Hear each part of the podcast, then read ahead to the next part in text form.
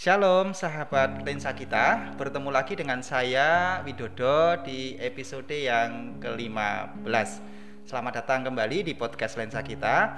Ini adalah podcast singkat di mana kita akan membahas tema-tema yang menarik dan tentunya relevan dari berbagai sudut pandang. Nah, dalam episode kali ini kita juga sudah kedatangan bintang tamu. Mari langsung saja kita sambut bintang tamu kita, Bapak Waluyo Puji Trisnanto. Selamat datang Pak Waluyo. Ya, terima kasih sudah mengundang saya untuk jadi bintang tamu katanya Pak Widodo ya di ya. episode yang ke-15 ini. Oke, ya, ya Pak Waluyo. Ya. Bagaimana kabarnya Pak Waluyo? Luar biasa. Puji Tuhan sehat. Hmm. Itu yang mahal sekarang kan sehat Pak Widodo ya. betul, ya. Betul sekali. Ya, di tengah pandemi ini kita semua saya juga berdoa bagi Bapak Ibu semua, Pak Widodo dan saudara-saudara sekalian kondisi sehat itu penting. Betul, betul ya. sekali Pak. Betul sekali. Nah, sahabat lensa kita, kita sudah memasuki di bulan Mei pada episode kali ini. Kita mengenal di bulan Mei ini ada satu peristiwa yang diperingati yaitu tepatnya tanggal 1 Mei itu adalah peringati Hari Buruh atau yang sering dikenal dengan May Day. Itu adalah memperingati perjuangan panjang sejak tahun 1800-an di mana para buruh memperjuangkan eh, waktu itu jam kerja itu antara 19 jam sampai 20 jam. Nah, itu yang diperjuangkan supaya uh, jam kerja itu menjadi 8 jam. Nah, dalam episode kali ini kita juga akan membicarakan hal itu bersama dengan Pak Waluyo. Nah, Pak Waluyo, menurut ya. Bapak dalam memperingati atau memaknai Hari Buruh ini uh, Pak sebagai pekerja itu gimana Pak kira-kira Pak? Ya, ya gini Bapak Ibu sekalian Pak Widodo. Jadi Hari Buruh ini sebenarnya kan pengakuan dari dunia internasional ya, bukan ya, cuma sekedar betul, Indonesia, tetapi betul. uh, secara internasional itu keberadaan para buruh atau para pekerja itu diakui. Hmm dan keberadaan kami itu menjadi sesuatu yang penting dalam proses uh, perekonomian di dalam satu negara hmm. karena dengan hari buruh ini juga representasi dari uh, keberadaan para buruh, para pekerja ini diakui. Di samping itu juga mulai diperhitungkan tidak cuma kami ini sebagai pekerja posisinya selalu kalah dan kalah, hmm. tetapi ada semacam uh, semacam posisi tawar dalam pekerjaan maupun dalam hierarki kepemilikan di dalam perusahaan. Jadi keberadaan diri kami, keberadaan para buruh itu diakui. Itu sih uh, bagi saya uh, hari buruh memaknai hari buruh itu. Nah dalam hal ini memang di Indonesia sering kali diidentikan kan kalau hari buruh ini dengan demo.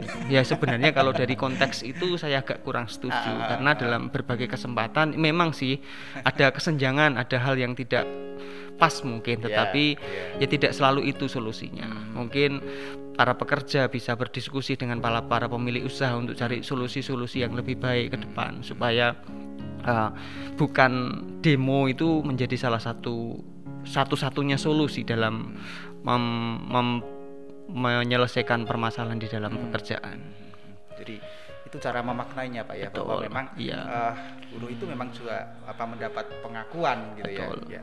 Lalu yang yang berikutnya pak, kira-kira ini bagaimana sih cara kalau tadi Pak Waluyo menyampaikan bahwa di Indonesia ini secara umum biasanya kalau satu Mei itu selalu diperingati dengan demo gitu. Tetapi ada cara lain nggak sih Pak yang yang kira-kira itu justru lebih apa namanya lebih apa ya jadi tidak tidak menunjukkan satu satu sikap yang seperti menolak dan lain sebagainya? Itu ya. cara apa kira-kira yang bisa dilakukan untuk memperingati hari? Uh, sebenarnya kan gini Pak Widodo. Jadi dalam sebuah dunia usaha bisnis itu kan ada posisi kepentingan kan ada kepentingan di sana hmm. para pengusaha itu punya kepentingan para karyawan atau buruh ini juga punya kepentingan jadi hmm. sebenarnya kan untuk menyatukan kepentingan para pekerja dan kepentingan pengusaha ini kan yang hmm. yang sering kali tidak match tidak klop nah mungkin baik kalau dibangun satu apa memang banyak sekali konfederasi-konfederasi buruh yang terakhir ini ada kan. Tetapi dalam konteks yang uh, menurut saya lebih intens internal dalam sebuah perusahaan ya bagaimana komunikasi itu bisa dibangun antara serikat pekerja dengan para pengusaha. Ya pengalaman saya bekerja di perusahaan memang ada beberapa kali sempat ada demo gitu tetapi terakhir sudah sekitar 20 tera 20 tahun terakhir kami tidak pernah melakukan itu karena selama ini sih komunikasi antara serikat pekerja dan pengusaha itu berjalan baik. Ini pengalaman di tempat pekerjaan saya.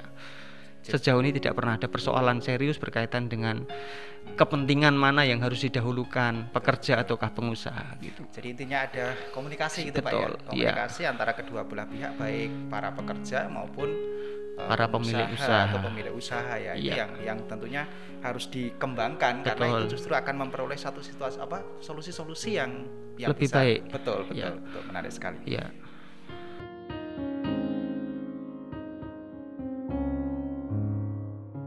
Nah, Pak Waluyo, dalam pembicaraan kita ini kita coba melihat di dalam ayat firman Tuhan yang diambil dari Kolose pasal 3 ayat 23 yang berbunyi demikian. Apa pun yang kamu perbuat, perbuatlah dengan segenap hatimu seperti untuk Tuhan dan bukan untuk manusia. Ya. Nah, ini Menarik ini Pak Widodo. Ini ayat favorit saya. Ayat juga. favorit ya, betul ya. Iya.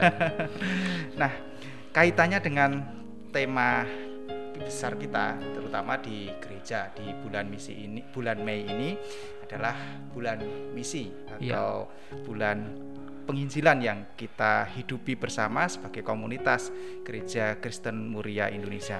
Iya. Nah, Tuhan memberikan perintah kepada kita sebagai pengikut-pengikutnya untuk mengabarkan berita keselamatan itu kepada seluruh dunia. Nah, kira-kira tanggapan Pak Waluyo eh, dan mungkin bagaimana apa responnya setelah eh, kita menarik kepada firman Tuhan ini? Ya, jadi gini Pak Wid. Jadi ayat dari Kolose 3 ayat 23 ini menjadi menarik dan menjadi moto hidup saya secara pribadi. Memang eh, hidup itu kan pilihan. Nah, kalau kita bisa melihat bahwa hidup itu pilihan, pilihan saya menjadi karyawan, menjadi pekerja di sebuah perusahaan. Nah, apa pun yang menjadi tugas bagian tanggung jawab saya, ya sesuai dengan perintah firman Tuhan ini, saya akan lakukan itu dengan sungguh-sungguh, dengan ketulusan, dengan keseriusan dan segala hal yang saya miliki kemampuan, baik itu dalam saya bekerja maupun dalam berteori maupun diskusi yang ada di perusahaan itu menjadi bagian penting dalam uh, bagian dalam pekerjaan saya. Dan tugas yang diberikan kepada saya ya harus saya selesaikan dengan baik dan tuntas. Bagi saya sih itu. Dan uh, dalam bekerja ini kan yaitu tadi saya katakan Pak Widodo bahwa kita punya kepentingan. Saya punya kepentingan dalam saya bekerja memperoleh upah memperoleh gaji. tetapi ya oke lah saya tidak munafik. Itu satu sat- salah satu ataupun sesuatu yang berharga bagi saya kalau saya bekerja karena itu bermanfaat dalam kehidupan keluarga saya untuk menunjang bagaimana saya bisa hidup secara kehidupan berkeluarga. Tetapi sebenarnya dalam kehidupan pekerjaan ya sebenarnya tidak cuman itu saja sih. Jadi aktualisasi diri kita di dalam pekerjaan itu menjadi penting. Tidak cuma sekedar up- terima upah selesai tetapi bagaimana kita dikaitkan dengan bulan misi ini kita di dalam pekerjaan bisa menjadi contoh teladan, bisa menjadi bagian dari solusi dalam sebuah persoalan di dalam perusahaan itu itu menurut saya jadi penting. Tidak cuma sekedar kita ngejar upah, upah, gaji dan gaji, tetapi dalam hal yang lebih kompleks lagi bahwa aktualisasi dalam kita bekerja ini menjadi sesuatu yang penting. Jadi dua-duanya sejalan Pak ya. Paralel betul. Artinya kita juga memperoleh apa namanya hasil dari Iya.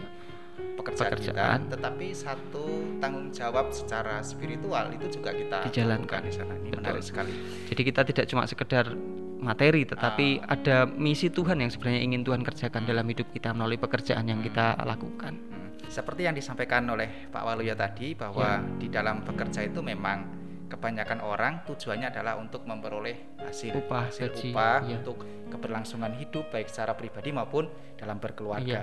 Tetapi kita sebagai orang percaya, sebagai umat-umat yang sudah ditebus Kristus, ada satu tugas atau amanat yang diberikan kepada kita. Nah, Iya. kaitannya dalam konteks ketika kita di dunia pekerjaan selain kita memperoleh hasil dari apa yang kita kerjakan ada satu amanat yang harus kita lakukan yaitu memberitakan kabar Iya. sukacita atau berita keselamatan. Nah, apakah ada kira-kira contoh konkretnya Pak yang mungkin Oke. Pak pernah lakukan atau paling tidak pernah melihat itu atau Ya, jadi saya itu kan bekerja di perusahaan tahun ini itu sudah 24 tahun.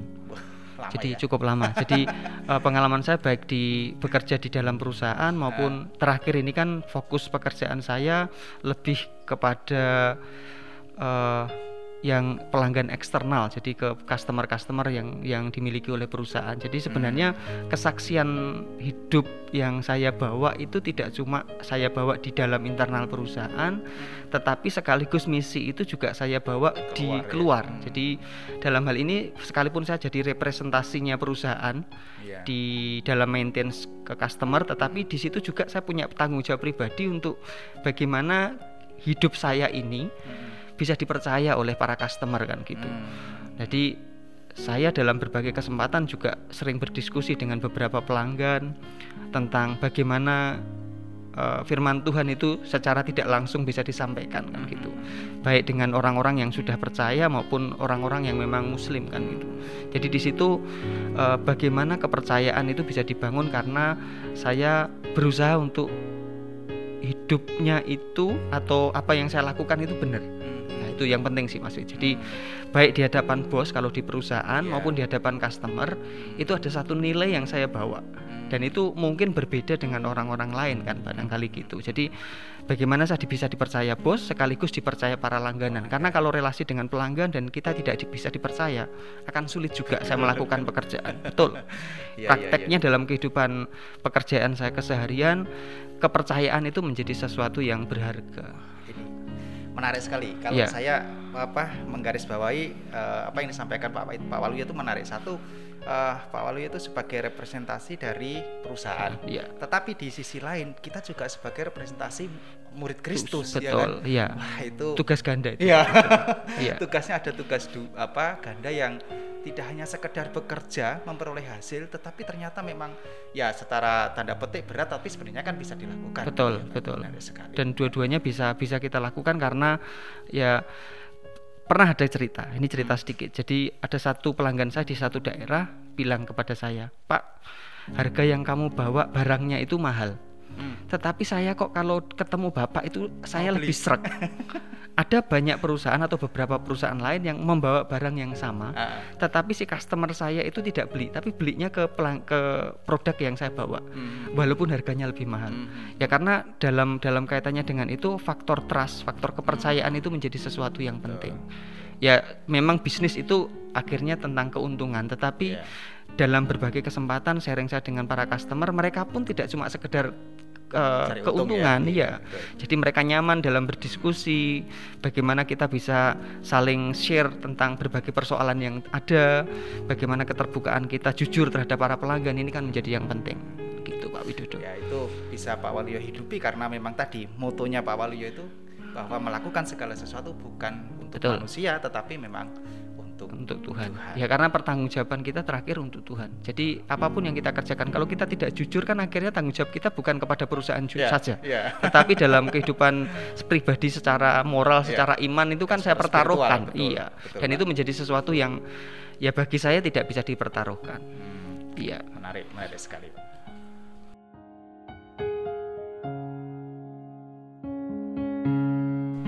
Wah, nggak terasa Pak Waluyo. Oh iya. Eh, kita sudah sampai pada akhir episode kita Ya. dalam podcast lensa kita pada Ya. episode kali ini. Iya, Pak Terima Widodo. kasih untuk kehadirannya. Sama-sama. Ya, dalam episode ini kita sudah berbincang-bincang tentang pertama tadi tentang Hari Buruh. Buruh, ya. Bagaimana kalau saya boleh mendengar dari Pak Waluyo, kita memaknainya itu dengan cara-cara yang baik, gitu ya. Positif, Ya, cara-cara positif, mengkomunikasikan hal-hal yang harus dikomunikasikan kepada kedua belah pihak, baik ya. pekerja maupun Pengusaha. usaha. Lalu Ya. kemudian kalau dikaitkan dengan eh, dunia misi ketika kita menjadi seorang pekerja itu ternyata ada dua tugas tadi kalau Ya. yang boleh saya simpulkan bahwa kita itu adalah representatif dari perusahaan atau tempat kita bekerja kepada dunia luar. Yang kedua, kita juga representatif dari murid Kristus gitu ya. Ya. Jadi itu memang satu beban ah, bukan beban kalau saya katakan satu tugas, Tugas, mulia betul, gitu ya, ya. tugas mulia yang yang harus Harus kita dijalankan. jalankan betul sekali. Sekali lagi terima kasih untuk Ya. eh, kehadiran Pak Waluyo di podcast lensa kita. Iya. Nah, sahabat lensa kita, kita sudah sampai pada akhir episode lensa kita kali ini. Jangan lupa untuk terus ikuti episode-episode berikutnya yang akan tayang setiap minggunya di channel YouTube GKMI Solo. Jangan lupa juga untuk tetap pakai masker. Lalu apalagi ya, Pak? Kira-kira Pakai masker, jaga jarak, kemudian kita harus rajin cuci tangan, Oke. mengurangi mobilitas Ya. dan harus men- me- menjauhi kerumunan Betul. Dan supaya kita tidak terpapar COVID yang Ya. informasinya juga bukan semakin berkurang tetapi risiko untuk bertambah juga cukup tinggi. Iya, dan nggak usah mudik. Iya, dan yang pasti jangan lupa untuk tetap berdoa, betul. makan makanan yang bergizi dan cukup serta berolahraga. Ya. Sampai jumpa di episode berikutnya dan Tuhan Yesus memberkati.